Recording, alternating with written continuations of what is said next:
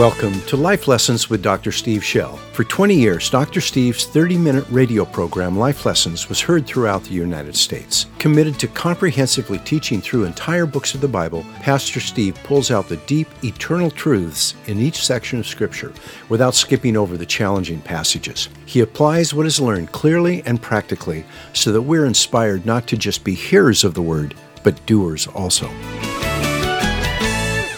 We're going through the book of Revelation, so be prepared. Over a hundred of us here at Northwest are going to fly to Jerusalem, and we're going to take part in the Foursquare Convention. Our president right now is Pastor Jack Hayford, and, and really with his heart, we, are, we have scheduled for the first time our, our, our national convention is now being held out of the country. We're holding it in Jerusalem this year. And there's a reason for it. Numerous denominations, some nations of the world, have begun to treat Israel with a pariah status. They are beginning to stop investing financially, uh, they are beginning to uh, stop communication, they're beginning to punish Israel as a nation. Our heart is to stand in support with Israel. It's certainly not to say we don't love the Palestinian people and things like that, but to say that they have a right to exist, and we believe that God has put them there, and we actually believe it's part of the prophetic fulfillment of the end times. And we're going to look at that today. That's why I'm bringing this up. Pastor Jack Hayford wants us to go to make a statement. He wants us to say, We believe in what God is doing here, and we love you. They hear that message loud and clear. Uh, we've taken the largest gathering place they have in the nation, right in the heart of Jerusalem. Uh, and they sent a, go- uh, a, government official this last spring to our convention to welcome us, to thank us for coming, um, and then picked up the tab and paid for breakfast for the entire convention. That's like 5,000 people for the entire week. To just say, We love you, thank you so much for coming to Israel. They're getting the message that it's evangelical Pentecostal believers who love them and stand with them. And that's an important message for these last days. And today we're going to see why. God has not finished with the people of Israel. He made a promise to just a few people, some couples, that He would bless their children and He would watch over their generations to the end of the age. And he never forgets his promises. Not to Abraham and Sarah, not to you. That's what we're going to learn. Father God, we ask for the word to come alive. We ask for ears to hear and eyes to see. This is your word. You breathed it.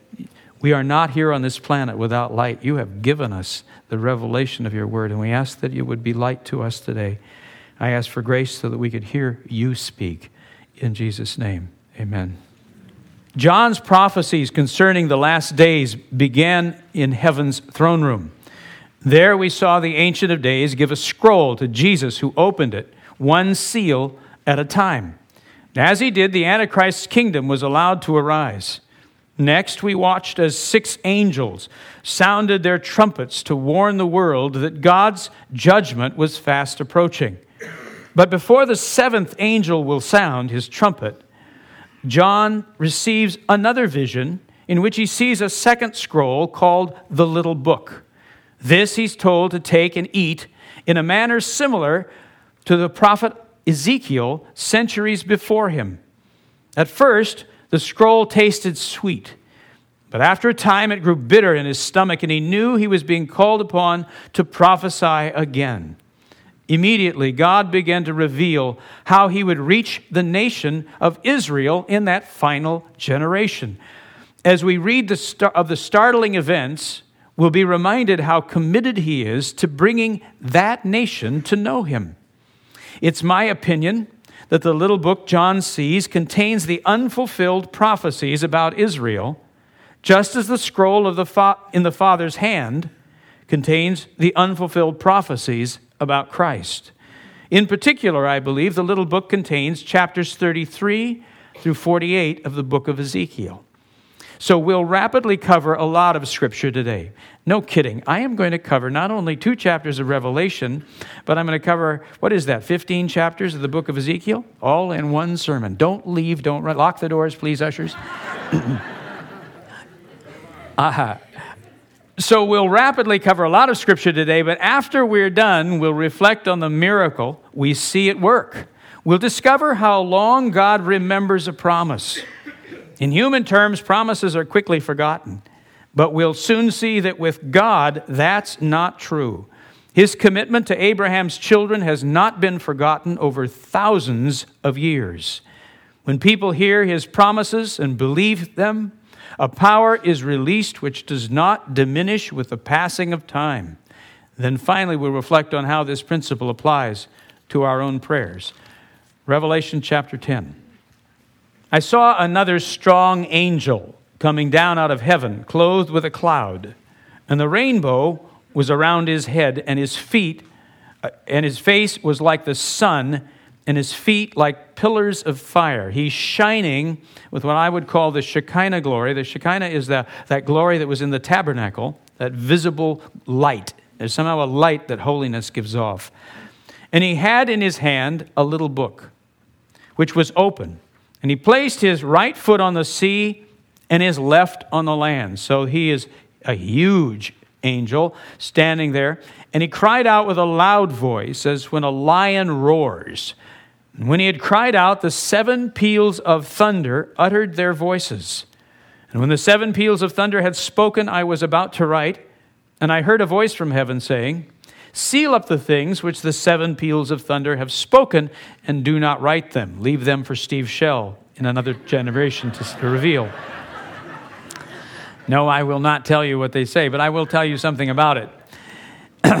then the angel whom I saw standing on the sea, and on the land, lifted up his right hand to heaven. So, just as you do in a courtroom, he lifts up his right hand and swears by him who lives forever and ever, who created heaven and the things in it, and the earth and the things in it, and the sea and the things in it, that there will be delay no longer.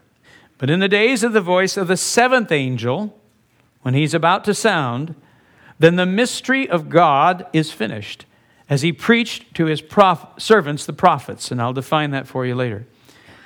The voice which I heard from heaven, I heard again speaking with me, saying, Go, take the book which is in the which is open in the hand of the angel who stands on the sea and on the land. And so I went to the angel, telling him to give me the little book.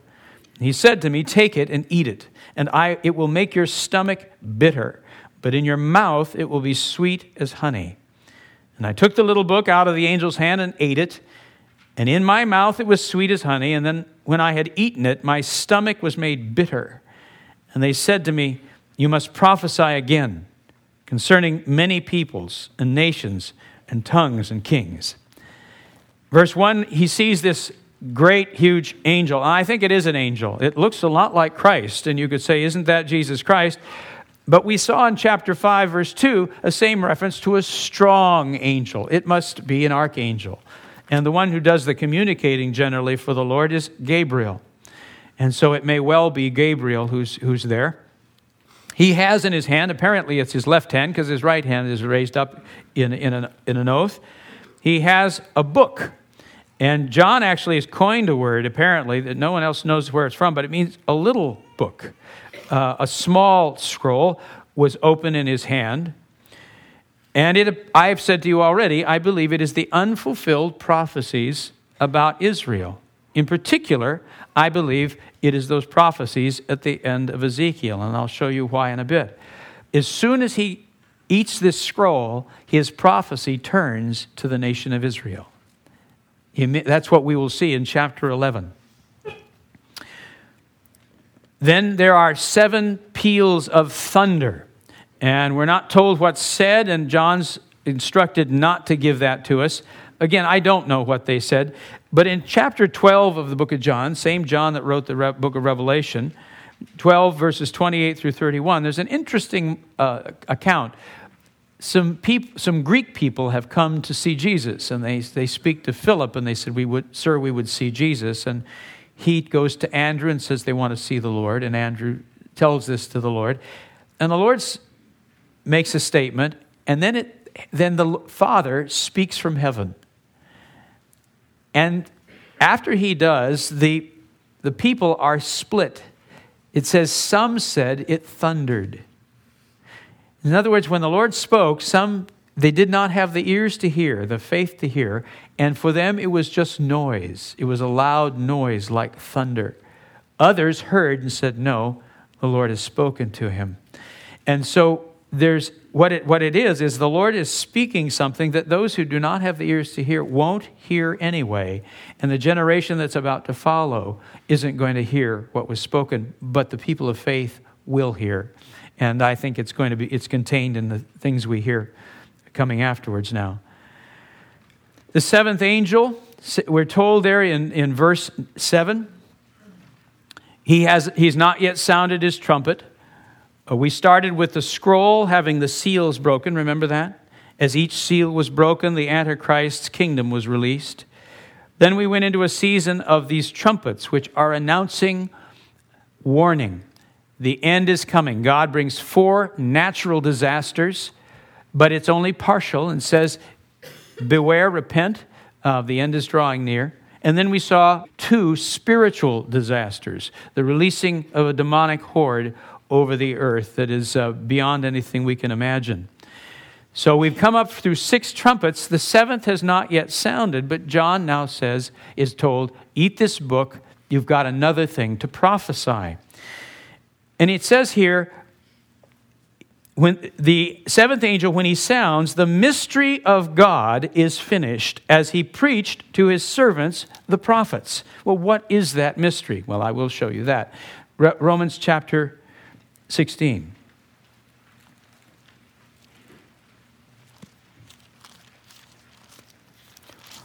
Paul, in his closing here of the letter to, to Rome, the Romans, gives a, gives a, a, a, act, a worship. He begins to praise the Lord spontaneously.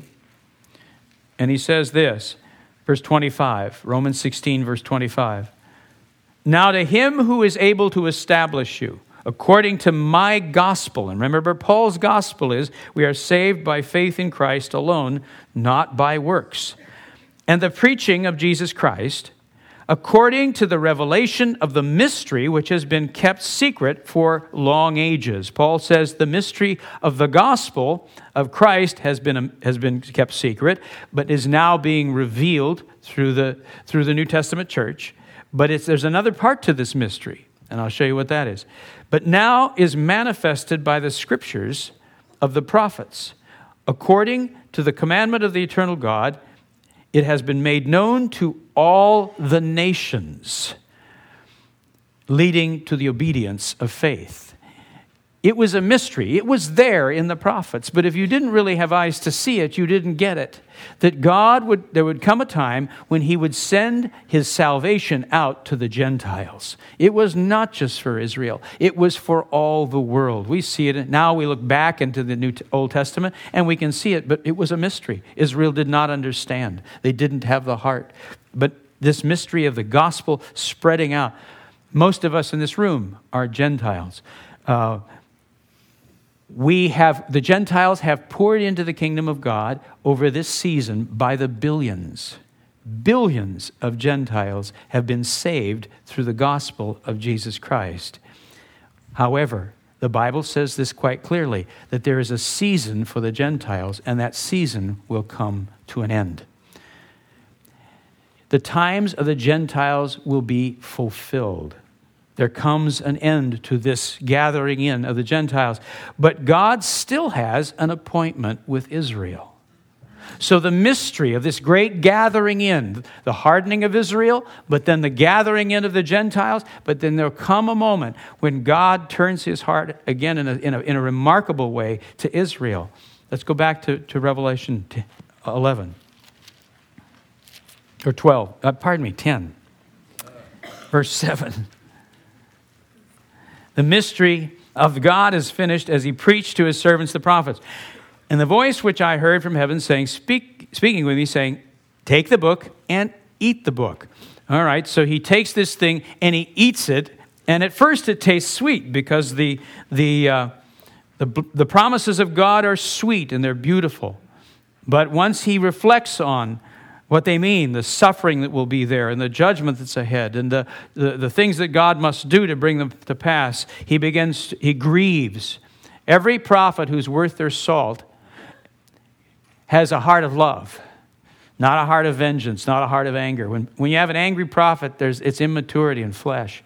Ultimately, you see John seeing these promises, and then his heart goes sad inside and he grieves over what he must, but he feels that rising pressure. He must prophesy these words that are, are to be given.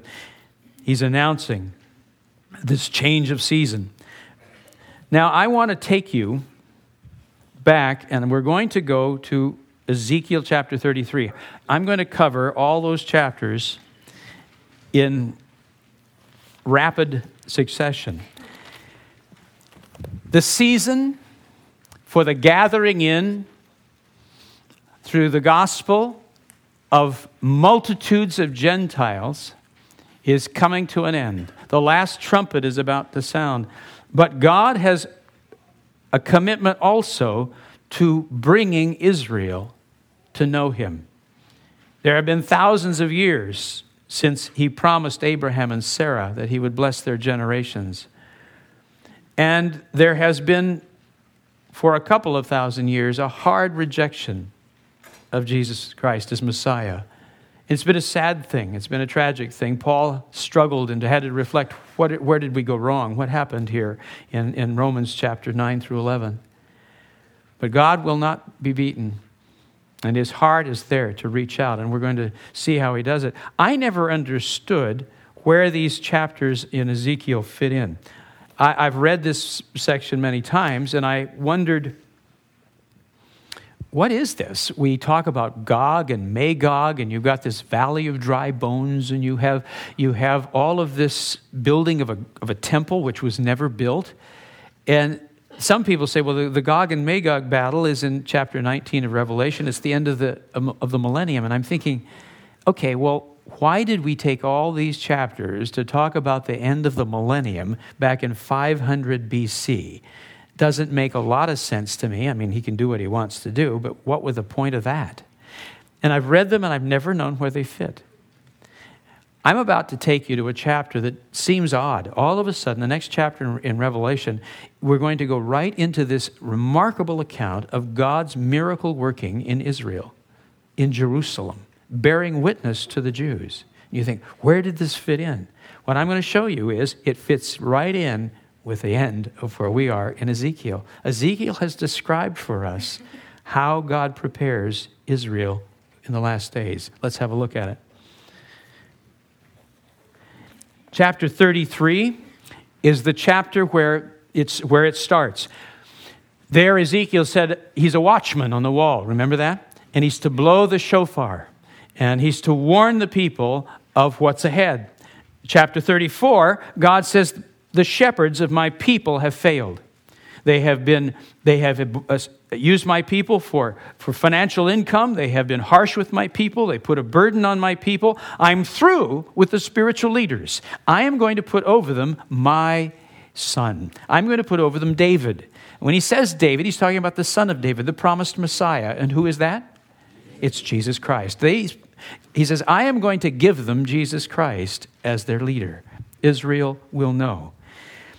Chapter 35 seems odd. It's actually not. I'll just say this gently. It talks about the Edomites who love bloodshed and have, have, have a long standing hatred for Israel.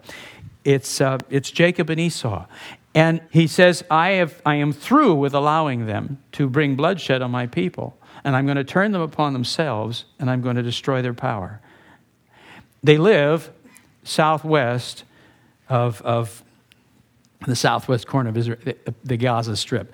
Basically, he's going to break this terrible Palestinian struggle.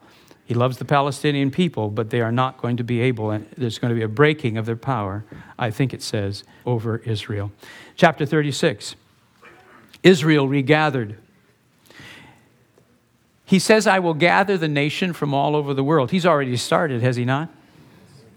1948. Uh, Israel became a nation. For 2,000 years, it had not been a nation. It was an amazing feature. They were scattered to the winds, and then they were given a homeland and have regrown. Their very existence right now is, is quite a miracle in itself. But this chapter goes on, and it talks about how God will cleanse them, He will wash them of their sins. And then it says, And I will put my spirit within them. And they will all know me. And it's passages that I use when I'm teaching you on the new birth. He, will, he says they will become born again, and the Spirit of God will come into my people, and they will know me. They will become obedient from the heart, and they will, there will be a great growth in numbers of my people. I actually think this is the forming of the 144,000, which is a, is a symbolic way of saying all true believers, all true Jews who love me, I will bring to know their Savior.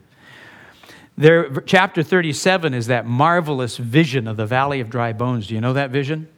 I hope you don't because I love telling it. Uh, Ezekiel has shown this valley of just dead bones scattered out. And then the, and the Lord says, Son of man, prophesy to the bones. Say to the bones, bones come together. And so he prophesies, and the bones begin to come together. And this is where you get the hip bone connected to the thigh bone and the whole, the whole thing. That's that song. Yeah. All the bones begin to come together. This great rattling, you know, of, of skeletons coming out of this thing. And then Ezekiel sees the, the sinews, the muscles come on them. And then he sees the flesh and the skin come over them, but they're still dead. And then the Lord says, Son of man, prophesy to the wind. Prophesy to the, and the wind and spirit are the same word in Hebrew and in Greek. Prophesy to the wind and say to the wind, O, o winds, come and breathe upon these slain that they may live. And so the Spirit of God comes in and, they, and, and fills them and they become spiritually alive. They have been physically there, gathered and made strong, but they have not been filled with the Spirit. Now they are filled with the Spirit, and it says they stood on their feet, an exceedingly great army. There's a prophecy that God will gather, He will strengthen, and restore, and then He will fill with His Spirit His people, and there'll be an exceedingly great army. Then something odd happens. God says to these group of nations, which are called under the label basically Gog and Magog, but there's nations that come along with them. Um, what is it? Beth Togarmah and Tubal, and I don't, I don't remember Oput and, and, Ethiopia, but it refers there to Sudan. And it's, it's, it says that all these nations, God says, I will put a hook in your jaw and I will bring you down, and I will cause you to fight against my, my people. The nations today would be Russia, Iran, I, Syria, I'm sure, is involved because of the boundaries of the new land. Syria, Sudan, Libya, Turkey. Who have I missed? Ethiopia, which is considered, in this case, I think it's this Ethiopia is the Sudan. Uh, I would, I'd be surprised if it's the other, but it could be. It does say Ethiopia. You're exactly right. So these nations, he says, will come down. And what's this about? Well, right now, Jesus says that Jerusalem will be trodden under the foot of the Gentiles until the times of the Gentiles be fulfilled. Remember this? In other words, this season comes to an end. Now, you say, well, is it trodden under the foot of the Gentiles now? Right now, if you go to the Temple Mount, what's there? There is an enormous golden mosque, and it is placed right over, I mean, smack dab over where the temple was. It's not an accident. They put it there on purpose. They put it there so Israel couldn't build their temple. They stuck a mosque right over it, and then there's a little cupola in front of it. That's exactly where the altar, the bronze altar, used to be. So right now you have a foot right on that spot saying, No way. There's a defiance. And as long as you have right over the temple a Gentile temple, it is still trodden underfoot of the Gentiles. Well, how are you going to break that? How could they ever build their temple? Right now, it would be politically horrible if, if they tried to do anything like that. They're, they're building a ramp right now, and they've had to use concussion bombs and, and everything else over there because there's these riots saying they're damaging, they're damaging the, the, uh, the mosque. And of course, they're, they're not. But there's all of this just over building a ramp somewhere nearby. So the idea they could ever build a temple But it says, I'm going to bring these nations down against Israel. And they all come, and they come in a huge horde, just an enormous number of people. And they come to the mountains of Israel. And then God does a miracle. I mean, he has an earthquake that's a humdinger. He has, he has hailstones that are enormous, and he fights for God. Remember when Samuel was ga- had gathered a million people at Mizpah, and they're all worshiping, and suddenly, what is it, the Midianites come around them, and they begin to assault them? And, and Samuel says, Don't fear, call on the Lord. And Israel just went up and called on the Lord. And God sent a huge storm and just, and just, just destroyed the Midianites for them. He didn't even have to fight. God, God fought for them. And he's going to do it again. And he's going, to, he's going to just destroy this. It says that they will be burning the fuel that they get from this, this army for seven years. Okay, how many years? That gives you something right there. For seven years, they'll burn the fuel. For seven months, they'll be burying corpses. And everybody takes little markers. And when you see something sticking out of the ground or whatever, you, you stick a flag. And they're burying corpses for seven months. What does this do? Does two things. One, it causes, it says, the nations will fear. And they will know that the God of Israel is alive and well. There will become a fear. You've broken this massive army, and there's this fear. Israel is now free to build her temple. It also says that Israel will fear and believe. You see, right now, Israel is a very secular nation. There are some real Jews, but I mean, there's real Jews by genetics, but there's real Jews by faith. There's a very small group with faith. It's a very deeply secular place. Boy, when you see that kind of thing, you go, oh, yeah. Ha, ah, you're there, aren't you? I mean, it's going to wake everybody.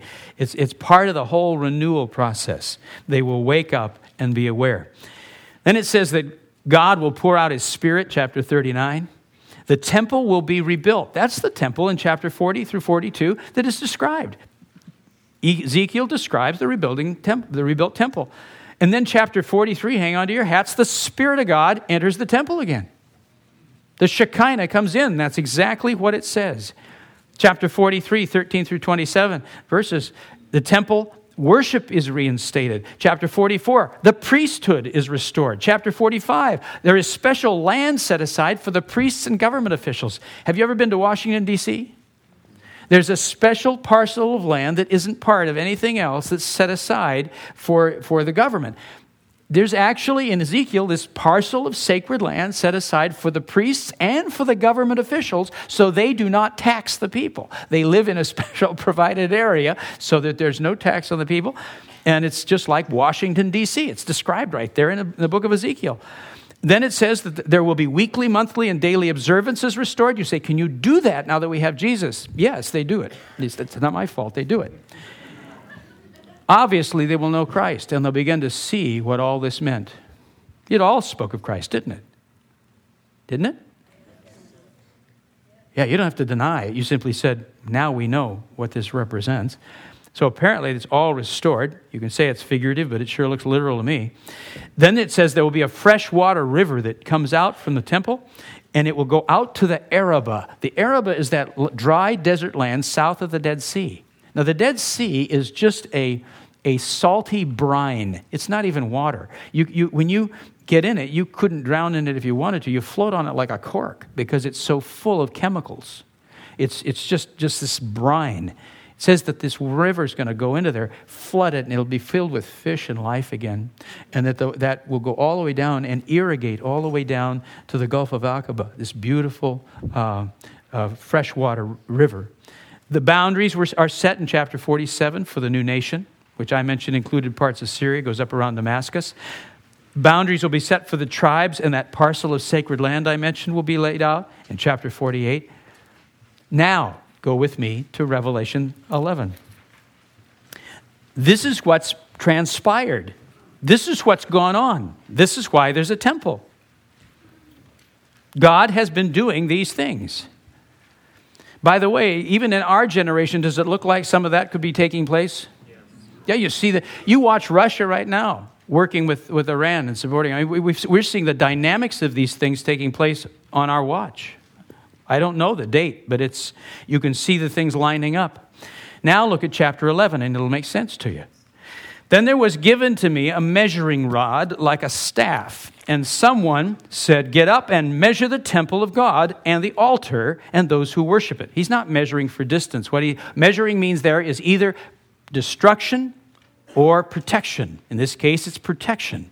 Leave out the court, which is outside the temple, and do not measure it, for it has been given to the nations, and they will tread underfoot the holy city for how long? 42 months, and that's how long?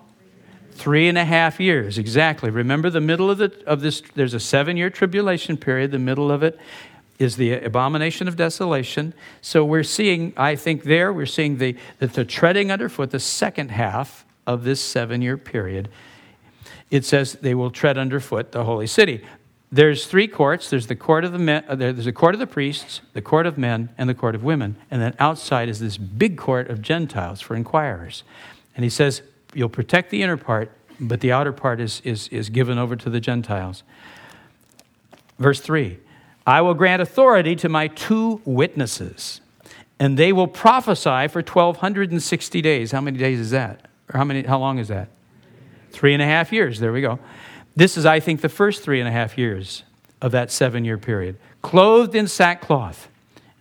And these are the two olive trees and the two lampstands that stand before the Lord. That is a direct reference to the prophecy in Zechariah. Zechariah saw a seven branch lampstand. Do you remember that when we went through the tabernacle? With the little oil lamps on the top of each one? It represented in the tabernacle the light of God, the promise of his revelation. Remember that? You do? How many do? Yeah, we went there. Okay, two years through Revel- Exodus. We could do it again. Yeah. No, no, I remember. I got it now. All right. So we, so that it, it is this picture of that the seven branched lampstand, the menorah, and then you had in the vision two olive trees, and they had little gold tubes that went and fed into those lamps. In other words, the oil flowed right from the olive trees miraculously and filled the lamps. And you say, What's that? Here's the prophecy that goes with it. You know it. Not by might, nor by power, but by my Spirit. saith the Lord. God's saying, I am going to do something without human help. Nobody's going to help me do this. I will sovereignly and supernaturally supply the oil supply the anointing of the Spirit that will fill up the lamps and restore the lamp of revelation in Israel again. You got it? The light of revelation will be lit in Israel again by my Holy Spirit. I'll do it, says God, by myself. And I'm going to send two, two witnesses who will be my, my vehicle for this. Now, how did, what happens? Verse 5 If anyone wants to harm them, they're supernaturally protected. Fire flows out of their mouth. I don't think literally.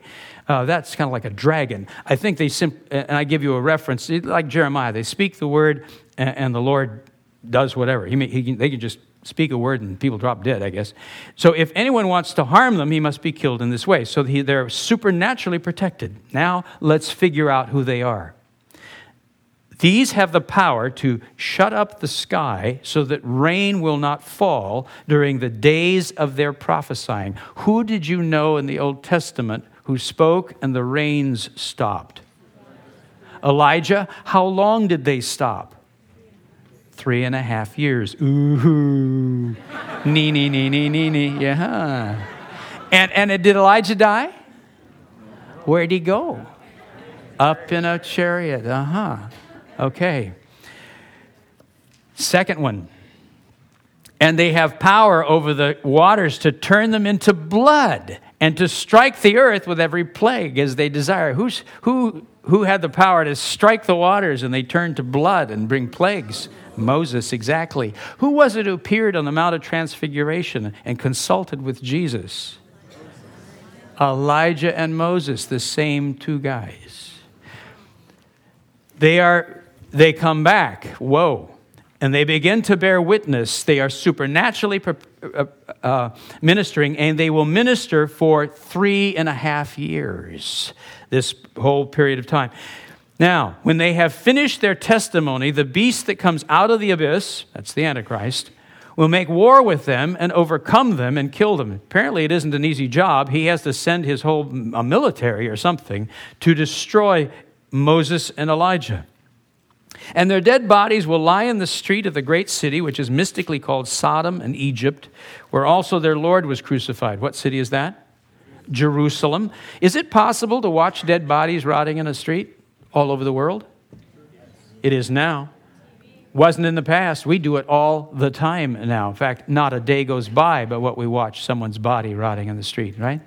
I mean, all of a sudden, this is just becomes modern, modern uh, understanding.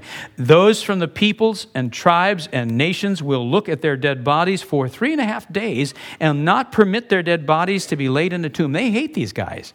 They have had the power to stop the rain on the nations that won't come and worship God. There's been, they've had authority to do that, and I give you the reference for it. It comes right out of the prophecy of Zechariah. It's amazing.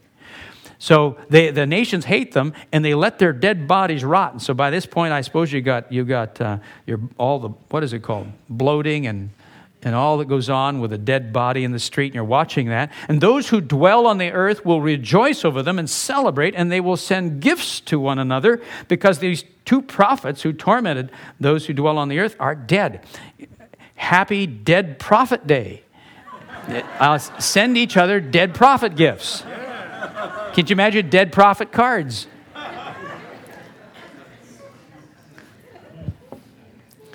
But after three and a half days, the breath of life from God came into them.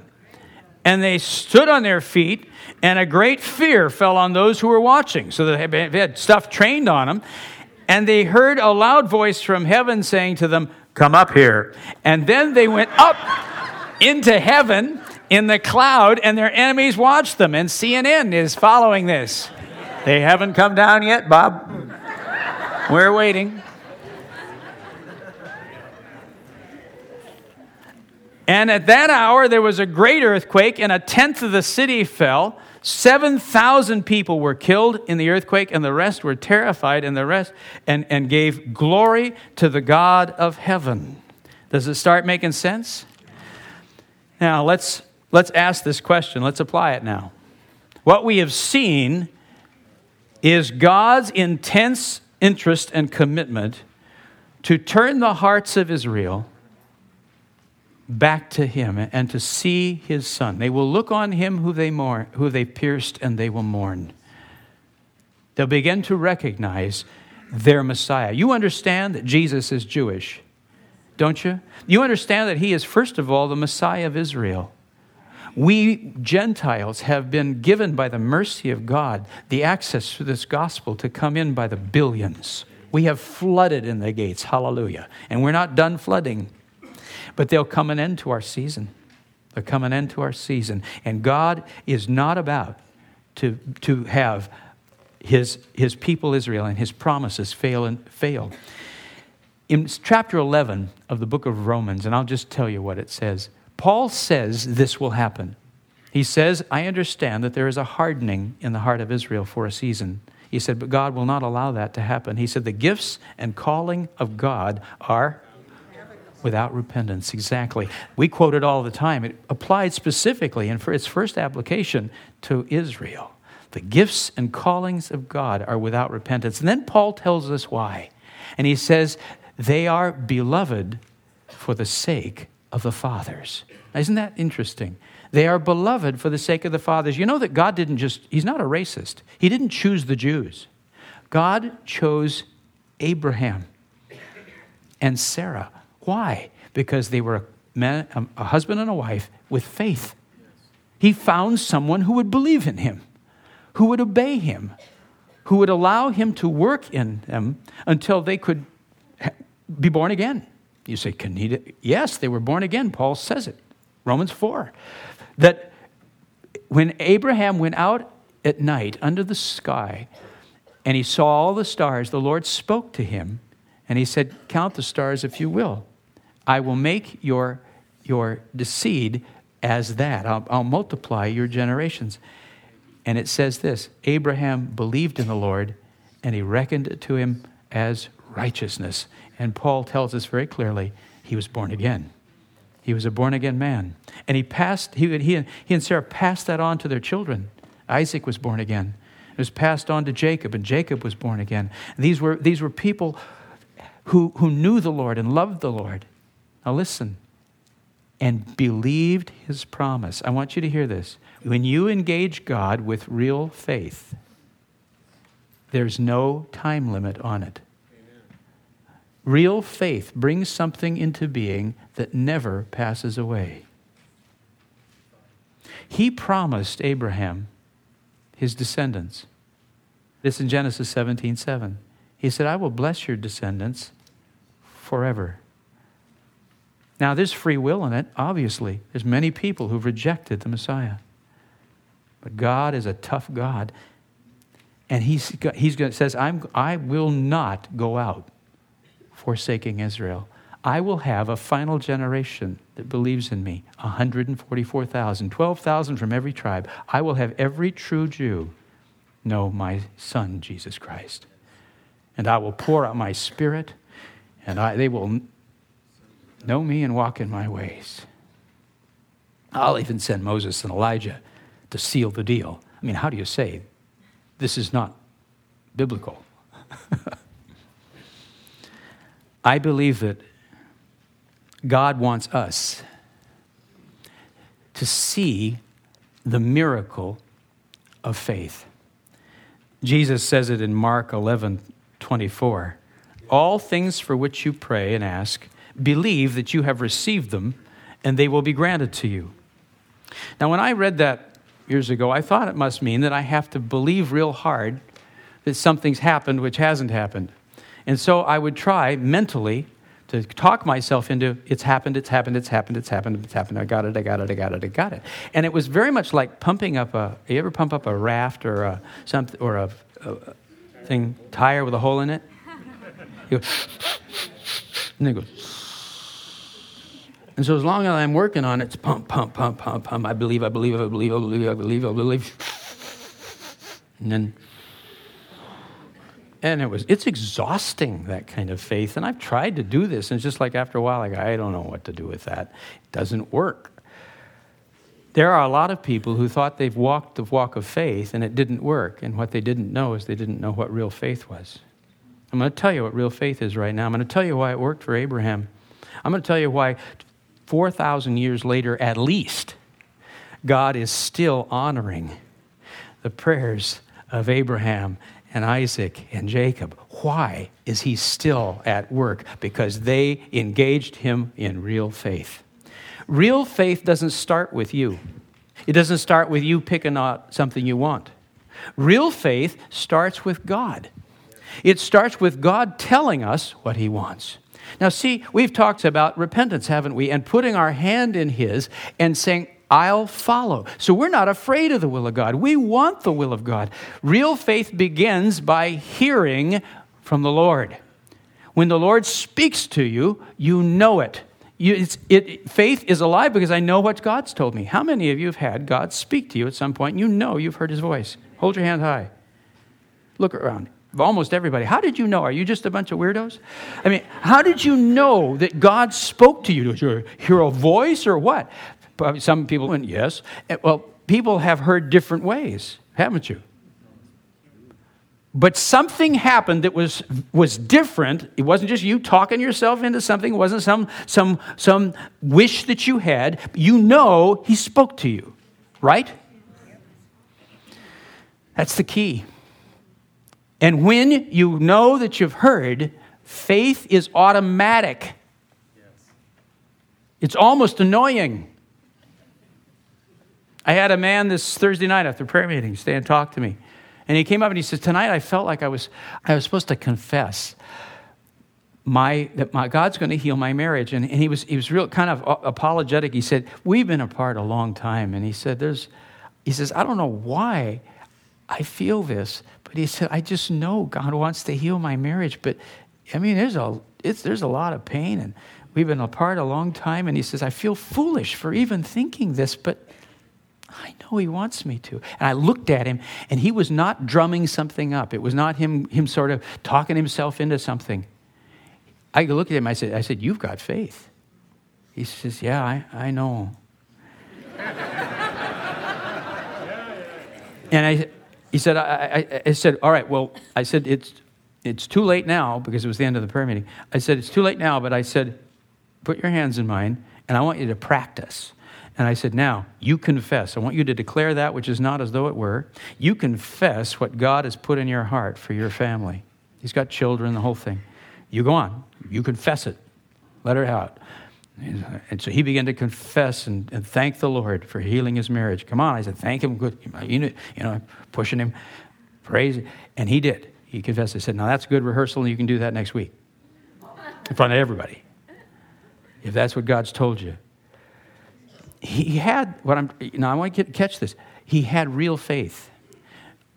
Is that something rare? No, it's something God wants to give us all the time. The problem is we don't spend time listening. The real key to the release of the miraculous, to the release of answered prayers at the kind of dimension we've seen today, is letting God work in us till we've heard his voice. At the prayer meeting, I teach them to pray this way. I said, I want you to pray. This is in the, in the intercessory group. I want you to pray with two ears. One ear, I want you to listen to each other. And insofar as you can agree in prayer with the other people praying, I want you to be saying the amen in your heart. There's a, there's a power to agreeing prayer. But I said, the other ear, I want you to listen to the Holy Spirit and don't pray until He gives you something to pray. And then when He speaks to your heart and you have something to pray, you pray what He gives you. Do you hear me?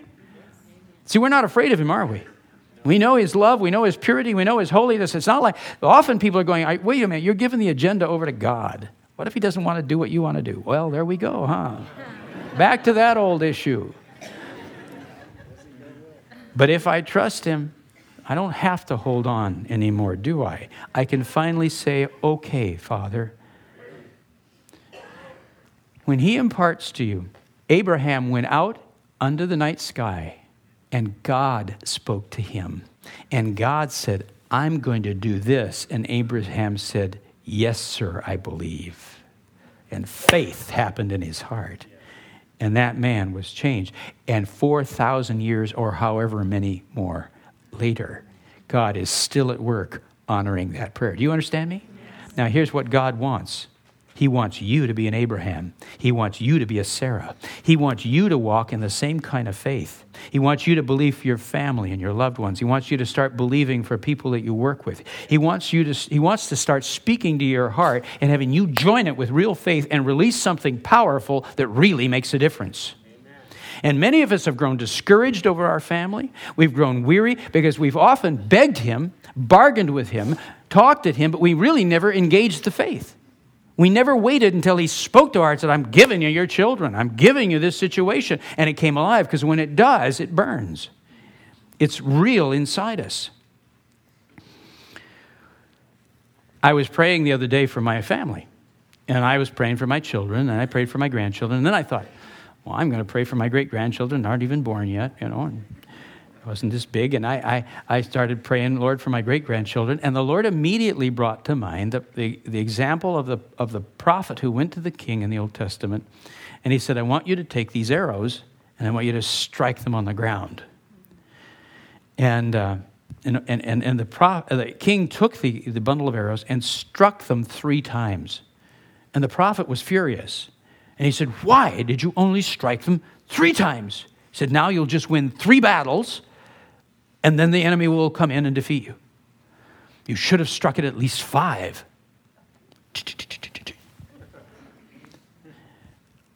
So I'm going down to my grandchildren and my great grandchildren, and, the, and I, that came to mind. I thought, ooh, ooh, I want my children, my grandchildren, my great grandchildren, my great great grandchildren, my great great grandchildren. And then I thought, oh, let's go for it. My great great great great. Lord, I want all my generations. The Bible says that his, his loving kindness goes to a thousand generations. See? Yeah, how big can you believe? How big will you listen for? So I said, I said, Lord, I don't just want my children. I don't just want my grandchildren. I want my generations.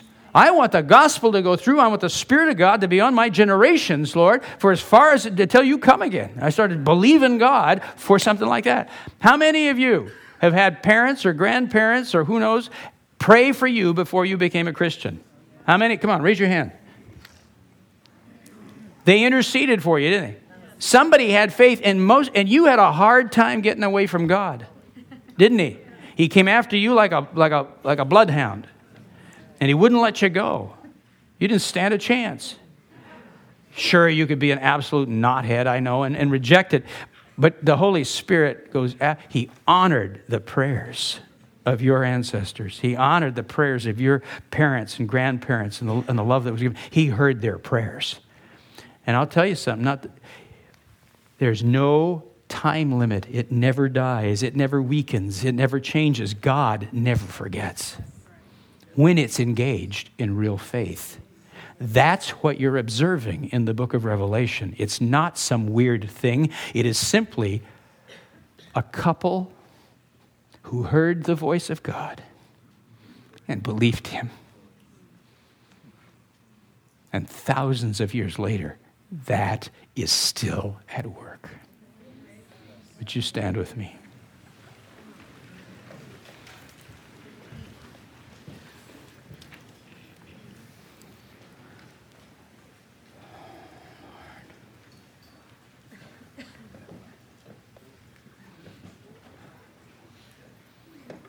Who today needs, needs God to break into an area of your life?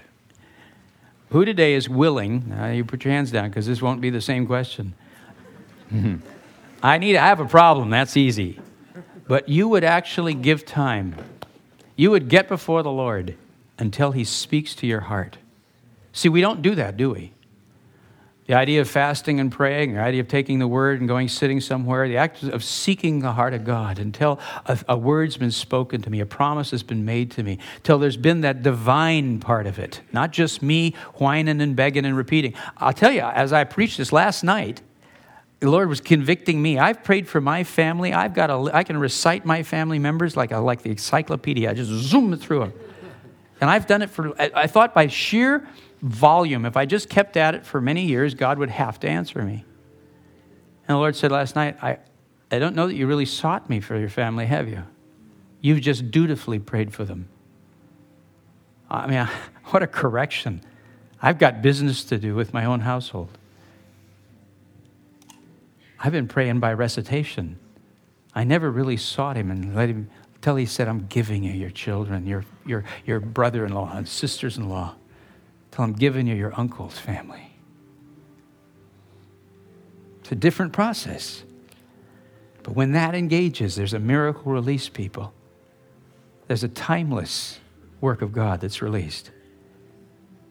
He wants to do miracles, and He wants us to partner with Him. So now the question comes who's willing to seek the Lord until He speaks to your heart on that matter? And then you're going to believe him and stand with him and let a real miracle take place. Now raise your hand. Hold them up and keep them up. Father God, here we are, Abraham's and Sarah's. We would hear your voice.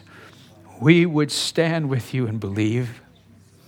And we would see your mighty power released into our generations, into our family, into our workplace, wherever it is, Lord. We would see your miracle power released.